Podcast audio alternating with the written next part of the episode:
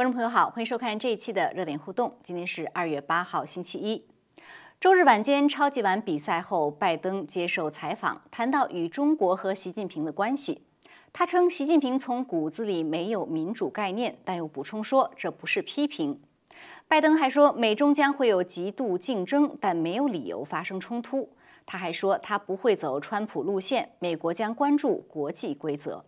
不过，在他讲话后，有共和党议员说，拜登总统的目标似乎是成为对共产中国最友好的总统。而中共在拜登上任之后，一方面频频喊话软中带硬，另一方面在军事上展示出更加强硬的姿态，特别是在台海和南海区域。这是否显示中共将在台湾问题上对拜登施压？另一方面，拜登政府宣布要重新加入联合国人权理事会。之前呢，已经宣布要重新加入世卫和巴黎气候协议。看来拜登政府是下决心要把川普退的群都加回去。然而，这些国际组织似乎都已经在中共的指挥棒下起舞。时隔一年才到访武汉的世卫专家组，日前呢，已经对中共的配合和开放表示赞赏，并且表示病毒不可能从武汉病毒所泄露。那么，美国回到这些群之后，能起到什么作用？能改变什么呢？今晚我们还是请来两位嘉宾，就这些最新的热点事件来做解读。一位呢是在现场的时事评论员唐靖远先生，唐靖远先生你好，方妹好，观众朋友大家好，好谢谢。那么还有一位呢是通过 Skype 和我们连线的，呃，独立时评人士戈壁东先生，戈壁东先生您好，方飞好，嗯，各位观众朋友们好，嗯，好的，谢谢您。好的，那我们就是来先谈一谈习近平，呃，拜登对习近平的这个最新的一个一个评论吧。然后借此呢，谈一谈中美关系。那就这个话题呢，我想先请唐简先生谈谈您的一些主要观点和分析啊。拜登呢，他在这个周日晚上超级晚之后有这么一个采访，可以说是第一次呢，在他上任之后。对中共和习近平做了很多的这样的一个评判，那么他也中间也提到说，哦，说他说他没有给习近平打电话，并不是因为呃什么其他原因，是一直没有机会，他没有理由不给他打电话。但我觉得这是一个很牵强的借口，因为你可以给那么多领导人打电话，你为什么就没有机会给习近平打电话呢？呃，但是不管怎么说吧，他整个这些。嗯，评评论哈，让我觉得说，就是他对于中国和习近平的评论，让我觉得说有很多矛盾和很多混乱的地方。呃，那我想先请您谈谈，您怎么看在这个呃这个采访中，他谈到习近平的那些呃话，还有谈到中共的这些话。呃，首先第一个，我比较认同你的刚才这个判断，就是说，呃，拜登他现在对习近平，包括对整个中共的战略，他的确就是混乱的。从他上任以来，其实还别说上任，他还没上任之前，就是在大选阶段啊，他不就是有发表过很多有关中国这如何应对中共吧，当然也包括应对习近平等等这些这个，你就可以看出来，他并没有一个清晰的战略，就对这个框架他完全是模糊的。包括他从他就任到现在为止，我们看见他的口中说的话和他实际做的行为，其实也都有矛盾之处。所以呢，这个是第一个，就是他的的确体现出来，拜登本本人他并没有一个完整的框架，应该怎么来应对这个这个局面。第二一个，他这次接受采访，他提到的有几个重点，是吧？第一个，他是说提到说习近平这个就是没有民主骨子里没有民主的概念，但是他刚才又补了一句，他说这个不是一种批评。还有这个是第一个重点，第二个重点就是他又提到了，就是说呃呃，我们这中美之间好像不需要出现冲突。然后呢，我我觉得这点是比我给我留下印象比较深的，就是说，中美之间不需要出现冲突，这个其实可以说是他在这次谈话里面，我认为是最重要的一个一个定调。什么定什么调呢？他这个话其实说白了，就是他已经告明确的告诉给习近平，告诉给中共，就是我们可以跟你们和平共处，就就这个意思。对，他释放了这么一个信号，也就是如果说美国政府现在明确的释放信号，说我可以跟中共跟你和平共处。那么它实质上就已经包含了一个潜在的一个潜台词，就是说，中共现在你所做的这一切，或者说中共的这种意识形态、这种集权的这种意识形态，美国是其实是不会去过多的去干涉你的。这个不就相当于你？你可以想一想，它不相当于是间接的承认了习近平自己的那种说法吗？中共一直以来都有一个说法，意思就是说，你美国的发展模式和我们中国的这个发展模式是不同的发展模式，大家都可以和平共存，谁也不要干，谁也不要干涉谁。嗯，所以我觉得他的这种表态，实质上等于是间接的替中共这种定性去背书了。所以他客观上起到的一个作用，就是他在无形中承认中共的这种体制的合法性。所以你既然也可以存在我们和平共处，那么我们还可以同时在某些方面还可以进行去合作，这个是一个。第二个就是他说习近平 就是那你骨子里。就是没有民主，但是呢，这个并不是批评。这个话本身，我觉得其实在拜登他说出来是很正常的一件事情。就是我也不认为他这么说，他是一种批评。甚至连习近平本人，我也不认为习近平，即使他不加后面这句话，就是说我这不是批评。嗯，我觉得习近平可能也不会认为是一种批评，因为习近平一直都是公开的说，我们的这个制度就是和你们是不一样的。他不是四个自信嘛？我说什么道路自信，什么这个制度自信等等几个自信，他就是公开的。所以习近平并不认为这个是一种批评。从这个角度上讲，我觉得其实拜登他相当于也就是刚才我们说的，他不也是无形中也在替习近平背书嘛？就是说承认，嗯，你有你的发展模式，我有我的发展模式，所以我不认为你有这个民主的这种基因，或者说有民主这种概念，嗯，但是呢，我认为这个是一件很正常的事情，所以我也不会对此对其。进行评判，我甚至都不是一种批评，所以对他这一次这个访谈，我觉得主要体现出来的是这么一个关系。但是拜登在说习近平没有民主意识的时候啊，他特意要加上一句说：“我这不是批评。”这总让人感觉到他怕习近平不高兴，对吧？那不然的话，你为什么说我这不是批评啊？这个我只是在陈述。你那你为什么不能批评呢？如果真的是在你看来是不对的，或者怎么样？所以。呃，总让人感觉到他不愿意或者他不敢去批评习近平。我不知道您觉得有没有这样的一个因素在？如果有，是为什么？这个里面我觉得有两方面因素，一个是刚才我们提到，就是从意识形态这个层面上讲，拜登他并不真正的认为中共的这种意识形态对美国能够构成多大的威胁。所以他表现出来的是一种对你们的这种意识形态，或者说你们这种集权体制，我是可以，就像刚才说的和平共共存，我是可以理解的，至少这样一种态度。所以我不会愿意去批评你，我也不去招惹你，这个是一方面。另外一方面因素呢，就是跟拜登他自己的合法性有关系，就是因为我们知道这次美国大选那个纠纷非常大嘛，影影响争议也是空前的，可以说是。呃，直到最近呢，我们还看到还有这个，就是那个枕头哥都还在发布这个一个非常敏感的视频，是吧？是，都还在这个视频里面，其实有最重要、最敏感的一部分，就是直接的，他展示了整个这个大选期间，就是这个利用这个黑黑客啊黑进了这个选票的系统以后呢，进行修改这个选票，这个修改选票的数量非常惊人，达到了这个数百万张，而且呢。它是每一张被修改的这个选票的那个 IP 地址啊，它修改的时间、修改的是哪一张的选票，这些所有的信息全部都记录下来的。哦，这么庞大的一个数量里边，有百分之六十六发现这个修改的来源都是来自于中国大陆，而且他还点名了四家公司，就是这个阿里巴巴、华为、联通以及这个中国移动四家公司都有参与，所以他就带来一个问题：如果说像类似这样的这个。证据到现在都才被这个曝光出来，哎，那么就意味着拜登他自己其实也知道，他也看到了。嗯，如果说他真的是存在着这个证据是是真实的，那么拜登的这个合法性他就带来一个巨大的问题。你有百分之超过百分之六十以上三分之二了，都是中共在帮你这个做出来的。那么它不就存在一个合法性的问题吗？你在中共面前，你怎么还能够说硬得起腰杆儿是吧？我们用老百姓的话说，你能够直得起腰，就可以拿得出胆气来说话呢？他自己其实这个就是由于自身合法性本身存在着问题，所以呢，他其实说不起硬话。那么另外一方面，我们觉得其实从另外一个角度去考察它，就是说我们知道美国现在至少还是世界第一嘛，就是无论是国综合国力还是这个经济的体量，啊，虽然受这个疫情的影响有所削弱了，但是毕竟还是是世界第一。而且呢，我们都知道中中共和这个美国的关系可以说是。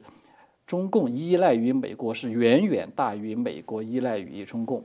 尤其是在一些高科技啊、在资金啊很多的领域方面是这样的。换句话说，就是你站在拜登现在角度，你作为一个大国总统、世界第一强国的总统了，按说应该是习近平求你更多，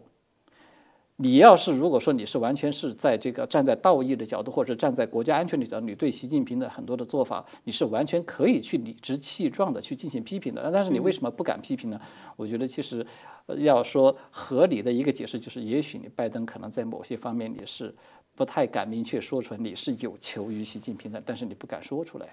对，而且我觉得拜登这个有些很多话都让人觉得说他不太敢针对中共咄咄逼人的这种扩张行为，而只是一味的说哦我们要怎么怎么样。比如说他说，呃他说我不会按照川普的路线做，呃我不会按照川普的方式跟中共去去做事，我们会关注国际规则。那如果是现在问题不是在于你美国不关注国际规则，而是中共不遵守国际规则。对，他在国际上扩张。那在这种情况下，光你遵守国际规则有什么用呢？你可以不按照川普路线做，那你打算怎么做呢？就是让人感觉他他没有办法去应对中共这种扩张。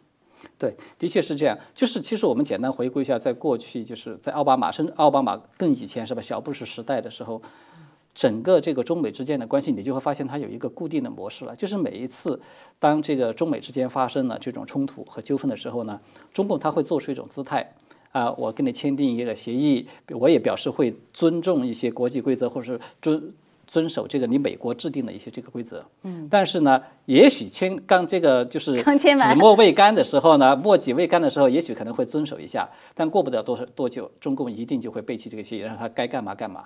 然后呢，不停的过一段时间，这个问题又突出又严重了，然后又来进行谈判，然后又来进行这个签订新的协议。所以这个就是为什么，呃，这个是是伯明是吧？伯明他这个在演讲中反复提的，就说中共他有一个谈判陷阱，就是利用这个谈判来把你拖住，然后呢，他自己可以不断的在利用谈判的这么一个漫长的这个时间里面。他不断的加深他的渗透，来获取他应该想要得到的一些东西。所以长期来这么一来，但是美国就变成了一种完全被动的，美国去在就是单方面的遵守谈判的一些规则，但是不断的被中共利用这个规则去违反规则的时候，那么实质上就造成美国单方面的损失。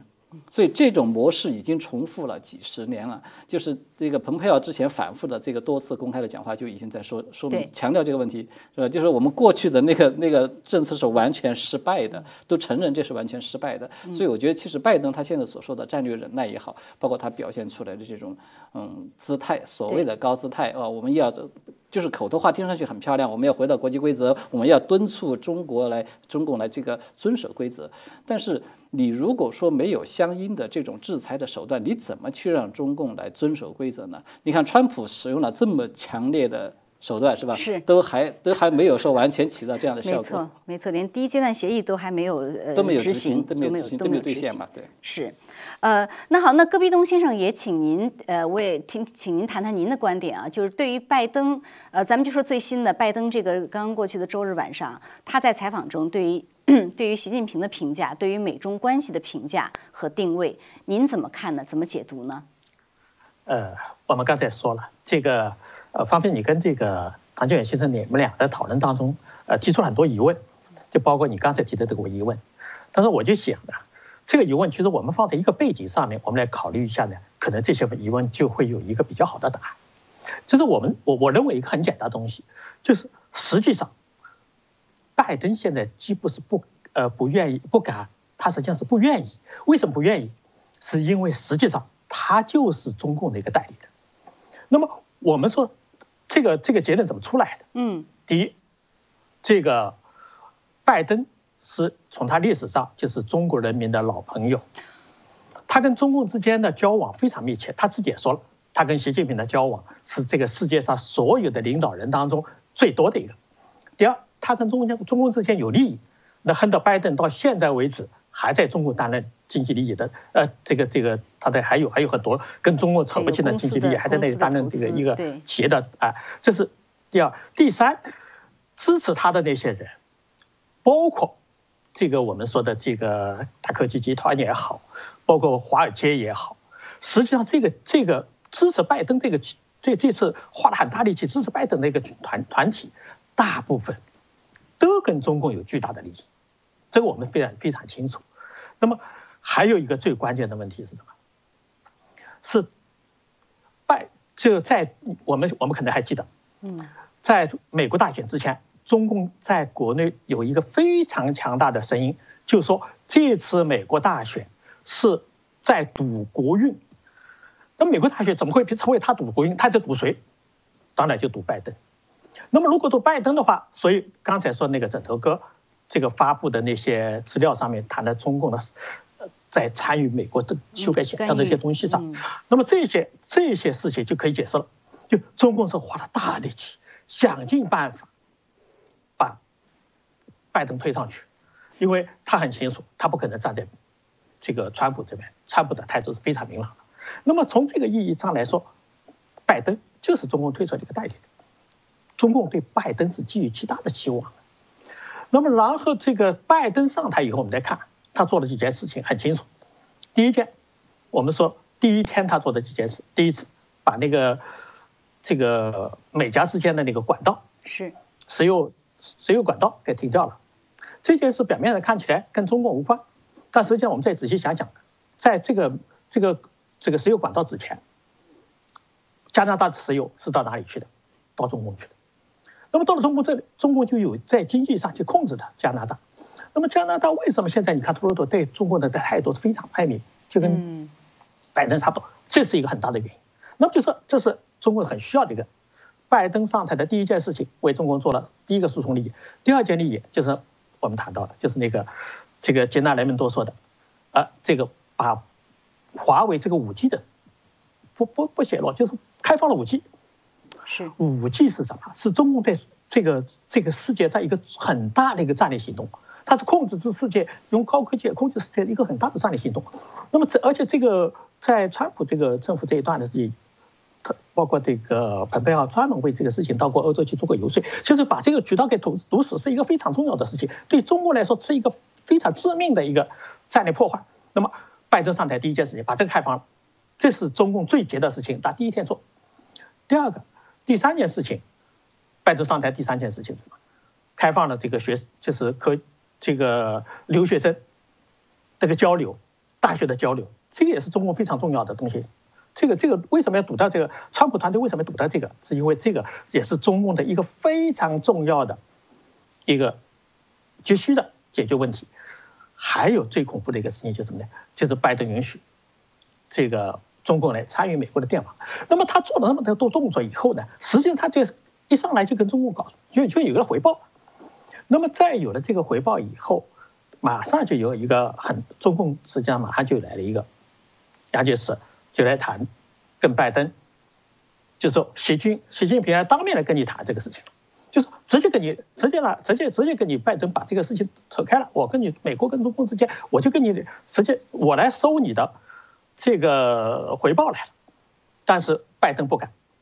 拒绝了。嗯，拒绝了以后，中共就做了一个什么动作呢？台湾来试探一下。嗯，台湾那个飞机来试探一下，看看你美国到底是什么情况。最后出来一个是强硬、很强硬的这个呃，这个美国出来一个很强硬的。当然，这个这个最后的强硬态度一定不是拜登的。这实际上是美国的一个延续，那么这个试了一下以后，中共更不放心了，所以后来就出来一个缅甸的军事政变，敲打了一下拜登。这个时候的拜登，实际上他是在处在一种非常，我们说，拜登实际上上台以后遇到最艰、最为难的事情，这是他最尴尬的事情，就是对中国政府的这个跟中国之间的关系。从他内心来说，他非常。希望明天继续把跟中国拥抱起来，甚至明天就打电话哈，明天就给习近平打电话。对对对，但是他为什么不敢？因为现在儿子中共在已经是成为两党的一个共识。在美国大概去年美国有一个有一个很有一个民调，就是说百分之七十六以上的人美国民众是非常讨厌和反对中共的。那么这是一个大趋势，拜登很很清楚。然后两党的共识也是很清楚的。去年你看这个川普、这个蓬佩奥他们做了四件事，实际上美国做了一个总动员。没有拜登这件事，可能中共最近这个可能反攻的战争都开打起来了。去年你看四个动作：第一，国土安全部跟那个夏安做了一次国内的动员，就是说中共在中国在美国国内做了多少渗透的事情。嗯。第二，这个美国的国会中国问题小组出了一个很大的一个出了一个大出了一本非常重的重要文件。从头到尾数了一下中共的，这是第二次动员，美国的第二次反攻动员，呃，而且非常强大的，是通过国会系统的。嗯。第三个就是蓬佩奥的这个尼克松图书馆。尼克松图书馆等于说是像一个，就是，呃，我们说当时如果是里根时代，就是冷战的一个宣宣言。后来第四次就是，川普在联合国的那一次讲话，有十六次用最严厉的词提到中国。那么四次动员，其实把整个美国已经把他这个两党的共识，美国民众的对中共的这个反。这个遏制中共的这个中共的威胁，或者遏制中共的这个共识呢，已经给明确了。那么在这样的情况下，拜登虽然内心非常想直接去拥抱中共，他他却在不敢。但他现在在做什么呢？很清楚，他现在做的事情很清楚，他就是第一，他在试图一点点敲动这个，就是你看，所以他现在讲的那些话，都是一种模糊的，这是模糊的。第一，他把这个台湾问题。最容易解决台湾问题，台湾的那个定位，呃，说台湾台湾只是一个一中的问题，他已经明确了，这是一个敲动了一个这个第一条，第一个敲敲动了一下。第二次他敲动的就是什么呢？就是谈到了这，那当然他这一系列措施已经向中共表明了态度。第三呢，他把跟美中之间的关系定位成一种竞争关系，是，直接彻底彻底退回来。这就在竞争关系上，那这叫竞争，有竞争就有伙伴，有就互动，互动我就是伙伴，他就直接直接把这个调再往下降，他就想把这个这个两个共识之间找到一条那个，包括最近一直出现的很多东西，比如说最近出现的那个呃这个最近出现一次这个嗯好好这个好几个就是类似的，包括有些呃。这个最近的这个，就是太平呃太大西洋大西洋理事会的那个报告，那个说法，实际上就在为拜登走这个亲共这条路给他铺垫，所以一些亲共势力他也在做这个事情，他逐渐逐渐往派给拜登一个台阶，从这个很强烈的两党的共识、遏制共识的遏制那个中国的共识，给他一个一个台阶，让他一点点的往下走，走到最后公开的，好这个拥抱中共。好的，呃，我很快，呃，一个一个就是呃，您刚才提到的华为啊，我我我稍微澄清一下，好像是拜登这个提名的这个商务部的部长，他拒绝承诺，他拒绝承诺把华为保留在。这个实体清单上，呃，就是还还没有拿掉，但是他呃他他拒绝承诺就不拿掉哈，这个是这个是一个危险的信号。另外呢，我呃您刚才提的这个大西洋智库，您的意思就是他们出了一个报告，意思就是美中之间的关系的一种一种报告，是促进美中的这样一个合作的哈。好，那这个我们暂时没有时间去谈，但是我想很快请您再谈一下，刚才您提到这个中共在台海的施压，在您看来，这种在台海和南海的这种施压，它是一种试探和。施压呢，还是真的那个地方的局势的风险在升高？呃，这风险在升高，这很明显。因为对中共来说，现在台湾这块这个这个地区，它的它以前中共解放台湾，第一早期是没有实力，第二呢，它只是作为一个国家统一这个调子上。但是现在台湾这个地方对中共来说，它是一个非常重要的。它因为中共已经走到了就是。国际霸权这个，包括就往世界要往世界扩张的这种地步，哎，这扩张的意思。那么台湾这个地方对他来讲非常重要，这个这个地方已经不只是统一这个概念了，他非常想拿到拿下台湾，拿下台湾至少他第一岛链，我们看第一岛链就给突破了，然后他的那个他的这个领海区域最起码往外往外伸一千英里，对吧？这个这个而且这个周边的有一个最大的效应，把台湾拿下最大效应什么？对菲律宾。对马来西亚，对这个这个南海这股沿海的这一群，是一个非常强大的一个一个一个暗示，就是军事实力的显示。那么他在为什么一直始终不敢？他很想拿下来，非常想拿下来，极其想拿下。拿下对习近平个人来说是一个政绩啊，他一直号称自己是这个这个康熙这个概念啊，这个这个他有那种情节在那里。然后呢？他真正的目的就是中国还是要得到他的战略利益，那么得到战略利益，这一条线就连成了，在这个马六甲海峡那边，缅甸给拿下了，这边这个弄好了，所以他现在把军舰已经开到那个开到这个日本海呢，实际上是想切断这一段，所以这个实际都是实际的动作。他唯一的担心什么呢？担心美国不允许。那么现在他为什么敢动了呢？是因为他觉得拜登上台。他有这个机会的，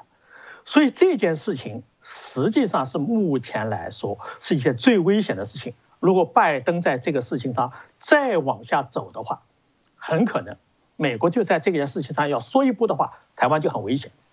所以这个这个情况是是实际上我们现在看到这个情况是一个非常严重的信号。好的，这个非常严重。所以如果美国两党是两党共识上不能拿出一个能有效的遏制拜登亲共这样一个倾向的话，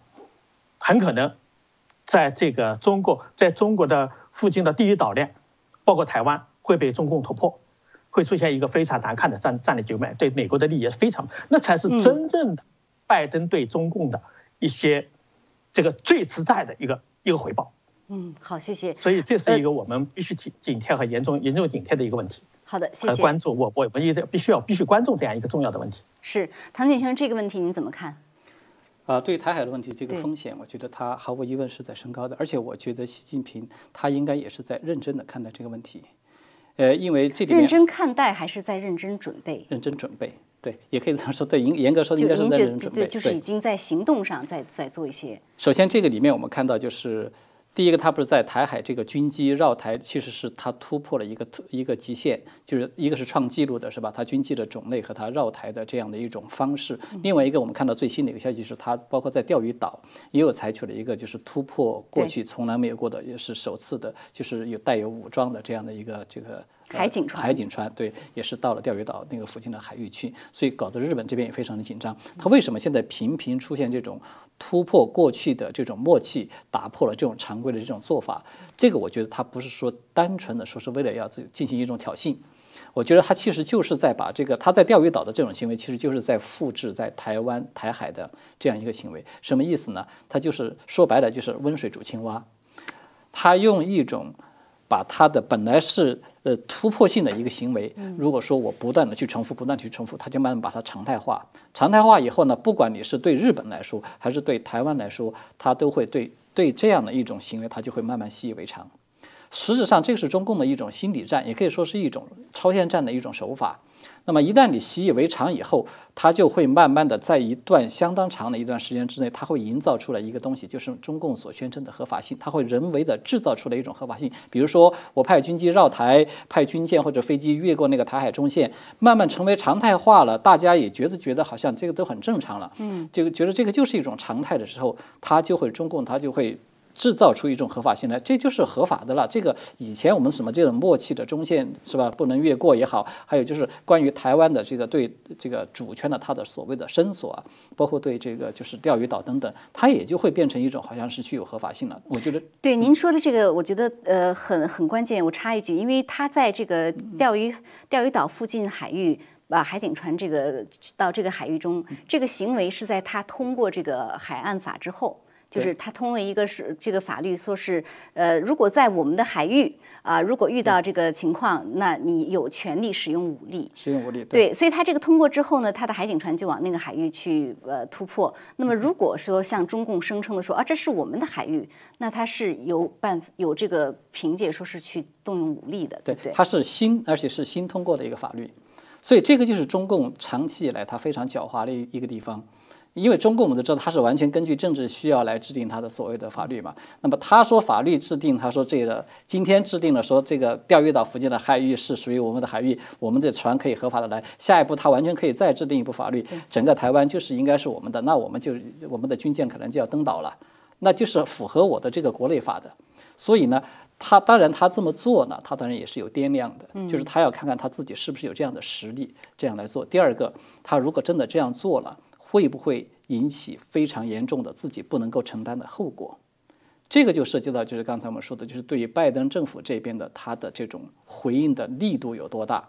那么他对中共来说，对对，就是这种试探，它所带来的就是呃，他的所谓的一个战略的机遇期。因为有就是站在中共的角度，他们一直有一个非常固定的一个思维，就他要看这些，他知道这些民主国家，他的政府是不断的在换的。换了不同的人上来，他就会有不同的这样的一个政策，或者是不同的态度。所以他现在要通过这种试探摸清楚，比尤其是当然最主要就是拜登政府了。嗯，那么拜登政府你究竟会如何应对？如果说中共真的在对这个台湾采取一个非常强硬的，呃，或者是极端的某个措施的时候，你会做如何的这种反应？我觉得习近平是在认真的准备这个。为什么呢？因为在他看来，他现在认为对他来说出现的这个战略机遇期，就是拜登至少是这四年是非常关键的。为什么呢？一个是拜登，首先第一个他的立场本身是很软弱，对吧？我们刚才已经都有简单的分析了，就他对待中共的这种态度上面是比较软弱的。中共只是在语言上面或者是施加一些压力，你看拜登他都连批评的话都不敢多说一句，这个是一。第二一个呢？就是现在的美国可以说是在处在一种空前的衰弱的一个状态。内政很混乱，对吧？政治上可以说，美国现在国内是处于四分五裂的这样一个状态，大家都可能已经都看到了，是吧？啊，就是自由派和这个保守派之间的这样的一种分裂啊，这个对立是从来没有过的，这个程度也是空前的。同时，经济上也是可以说，因为受到这个疫情的影响，封锁了这么一年多，经济，然后还有这个大出血，是吧？还有在在海外很多这个大撒币了等等，很多造成美国的经济其实可以说现在也是空前的一个危机，处在这么一种非常不理想的这么一种状态。其实我们这里要是多说一句话，要不是因为川普在任的这四年，就是那个经济有了一个非常的厚实的一个底子的话，可能美国的经济在这次疫情打击已经都垮台了，很有可能都已经垮台了，都都承受不住中共这样的一种压力下了。所以从这个角度上讲，你可以说川普是提前已经救了美国，挽救了美国一次，我觉得甚至可以这么说。所以政治上你是处在一种内乱之中。那或者是内乱的一种状态，经济上你又是受到了极大的一种削弱，然后军事上你又不太敢出手，尤其拜登这种态度表现出来也非常的软弱。那要站在习近平的角度上，他会觉得这是千载良机啊！如果说这四年不好好的利用，嗯，当然前两年习近平因为他明年他还面临着自己要连任的问题，他也许在这两年我觉得可能不太会去直接的去。去动，就是有什么动作，但是这两年以后就很难说，因为站在习近平的角度，他一定会这样去考虑的。如果说四年以后，比如说蓬佩奥，或者说甚至是川普本人。重新又来参加选举，而且如果赢得了选举了，那他就有可能会永远的失去了这个机会了。因为无论是蓬佩奥选上来也好，还是川普选上来，很有可能会连续再做八年。那这样一一来一去加起来就是十二年。习近平他还能等等这个十二年吗？十二年以后又会变成什么样？他根本就不清楚了，根本就不知道。所以这个战略机遇区，我觉得对习近平来说他是比较看重的。是，而且很有可能像戈壁东先生刚才说的，对于如果他真的有这样一个全球扩张的野心，他是不愿意等四年的。对。是，所以所以这个问题很大，我们今天只能先分析到这里。呃，接下来我觉得要看一下，呃，到底拜登政府他怎么样的在行动上会怎么样去做。呃，但是中美关系呢，现在确实处于一个非常。呃，可以说是跟过去对很很微妙的一个状态，跟过去的这个完全不一样。呃，那下面还有点时间呢，我想呃，请二位分析一下，就是美国重返这种国际组织哈。所以我想还是先请戈壁东先生谈一下，就是我们看到美国他在这两天又宣布又要重返一个群了，就是联合国这个人权理事会。对，那之前呢，他已经说我要重返这个呃世卫啊，然后我要重返巴黎气候协定。那么现在人权理事会呢，可以说呃。我觉得用一个不太好听的词，可以说是臭名昭著啊。这个基本上都是迫害人权的人在那边当家。那么现在美国说要重返，那么他给出的理由是什么呢？国务卿布林肯发推说，人权理事会是有缺陷，需要改革，但是离开并不能解决问题。那么他说，改善人权理事会，让它发挥潜力，是这个是要通过美国的领导啊。这样的话，我们在拜登总统领导下，我们会重新参与并准备领导。那您觉得，呃，他虽然承认他承认人权理事会需要改革，那您觉得美国这样的一个重返人权理事会能够改造这个人权理事会吗？这里有个很重要的问题是什么呢？就是美国什么时候退出？是刚刚退出，已经有那么多年了。美国在那里参加了这个理人权理事会那么多年，从克林顿开始到现在二十年了嘛。这二十年里，美国在整个的人权联合国这个联人权理事会没有任何的作用，几乎没有起到任何作用。川普到了，川普这个政权政府上来以后，才开始关注到这个问题，才把这件事情提出来了，然后才正是因为已经发现了这个人事，就是这个人权理事会根本就已经失去了它原有的这个，就是根本就不是正常的一个国际组织，对，那么所以才推出的。那么你现在说我美国再继续进去，我再继续去领导，那么我从从我们我们我们觉得这事情就很荒唐，你历史上你二十几年都没有起到任何领导作用，现在你突然你去了，你就你就能能力去改变它了吗？我们现在说川普这个，所以为什么我们会尊重川普这个？呃，这四年，我觉得川普这四年做得很好的原因就是他在这些问题上，他拿出的是一个最符合美国利益，哎，最符合这个正确的这样一个这个决定。嗯，你人权理事会现在不只是一个有曲线的问题啊，它根本就是一个腐烂的，就根本就是一个完全变质的一个人权理事会。这是我们，这不是说我们现在在说。而是实际上是整个这个这这个世界上已经是形成了一个共识了，好多人大家都知道人权理事会谁在谁在主持人人国际人权理事会啊？中共人权最烂的国家在主持的人人权理事会，所以在国这些国际组织我们都知道很多出了很多很多的问题。我们如果你看没有孟宏伟的事情，我们不知道国际刑警组织还还是在中国掌控的，真的是。我没有出现这个大疫情，我们不知道这个 WHO 这个两任的这个都是中国在操作的。那么，这个人权理事会，包括这些所谓的国际组织，实际上现在的问题不是说你要美国重返的问题，不是说我再去重新领导你领导的那么多之前都没领领导出来问题都没改变到了，现在是彻底改变，彻底劈开，然后美国应该重到。所以当时川普这个路线是正确的，拜登现在继续在谈这个问题，其实我们心里很清楚，嗯，就是因为这符合中共的利益。美国加入以后，美国就是出大钱，然后中共在那里控制，就这么简单。所有的国际组织都是这样。WHO 美国出四亿五千万，最后呢，出五千万的中共在控制这个 WHO。所以，所以这个事情，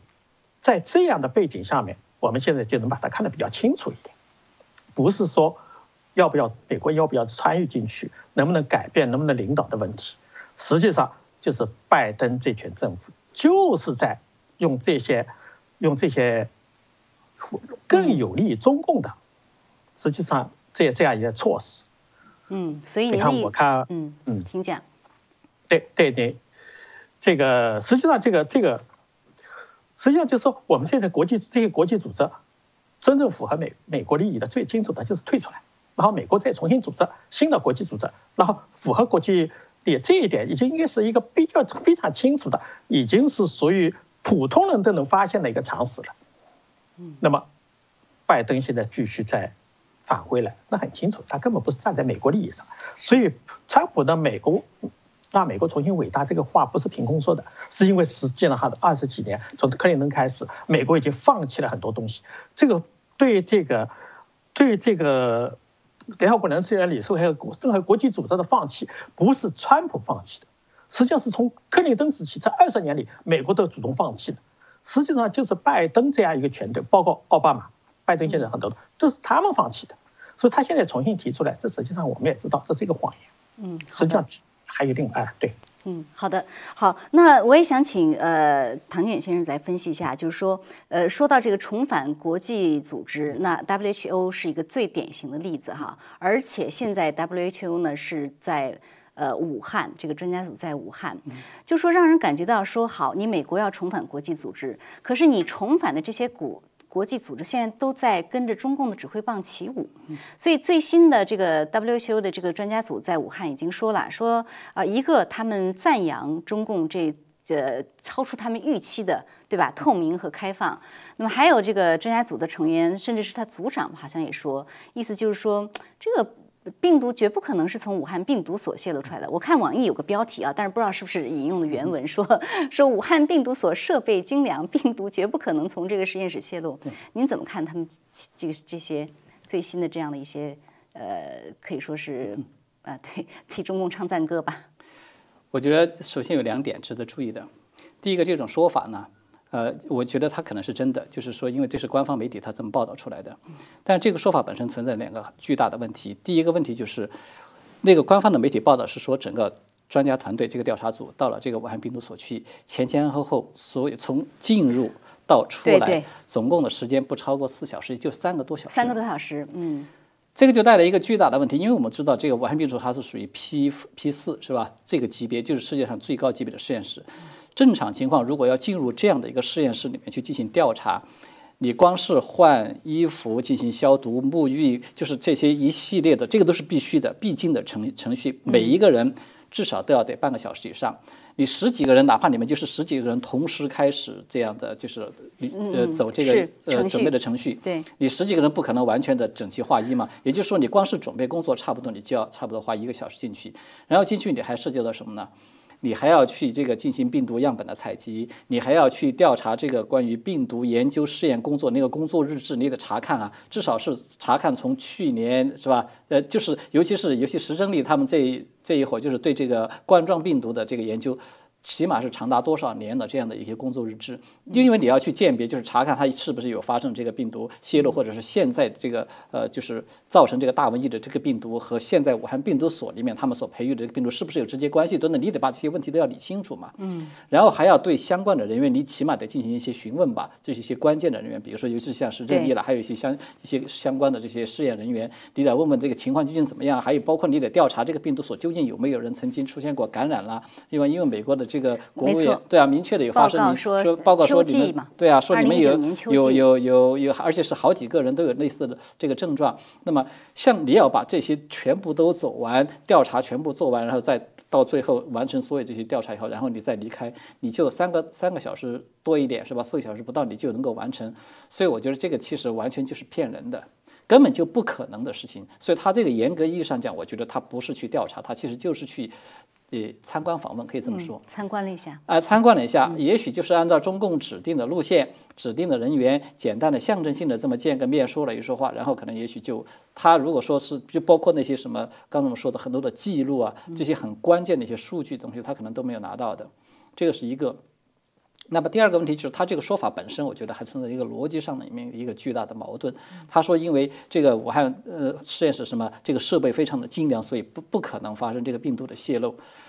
因为我们都知道，在过去实际上不管是中国，中国过去曾经发生过两次，就是在 SARS 病毒的泄露，是吧错？是在嗯北京和天是津。然后还有就是包括美国，美国可以说是也是呃更发达的了，应该说比中国的条件更好了。美国的 P 四的这个实验室在二零一九年的时候，也都曾经出现过这个发生事故，也是病毒的泄露，只不过就是及时的控制住，没有蔓延开来。他们发生这些病毒泄露的原因是什么呢？很简单，就是违规操作。哦，就是属于人员违规操作造成的。所以他这个话本身听上去好像是一个专家说起来好像很有说这个说服力啊，我这个设备非常的一听就不是专家说的。对啊，所有的设备安排，你设备安排的再精良，那个人员他不按照你的那个规范操作，就是违规操作，同样都有可能发生事故的。那么，所以我们现在其实怀疑武汉病毒所它发生的问题最大的原因就是说，一方面当然是设备你有没有就是不完善的地方，那么另外一方面也就是说，你可能是不是涉及到人员违规的这些问题，你对这个最关键的人员是不是违规的这个问题，你根本就没有谈，所以这个完全就是避重就轻。在我看来，它是纯粹是为了给中共一个说法，对，为中共抹粉，为中共去开脱而给出了这么一个说法。所以从这个角度讲，你说拜登他要重新加入到这个 WHO，我我要说难听一点，他就是自废武功。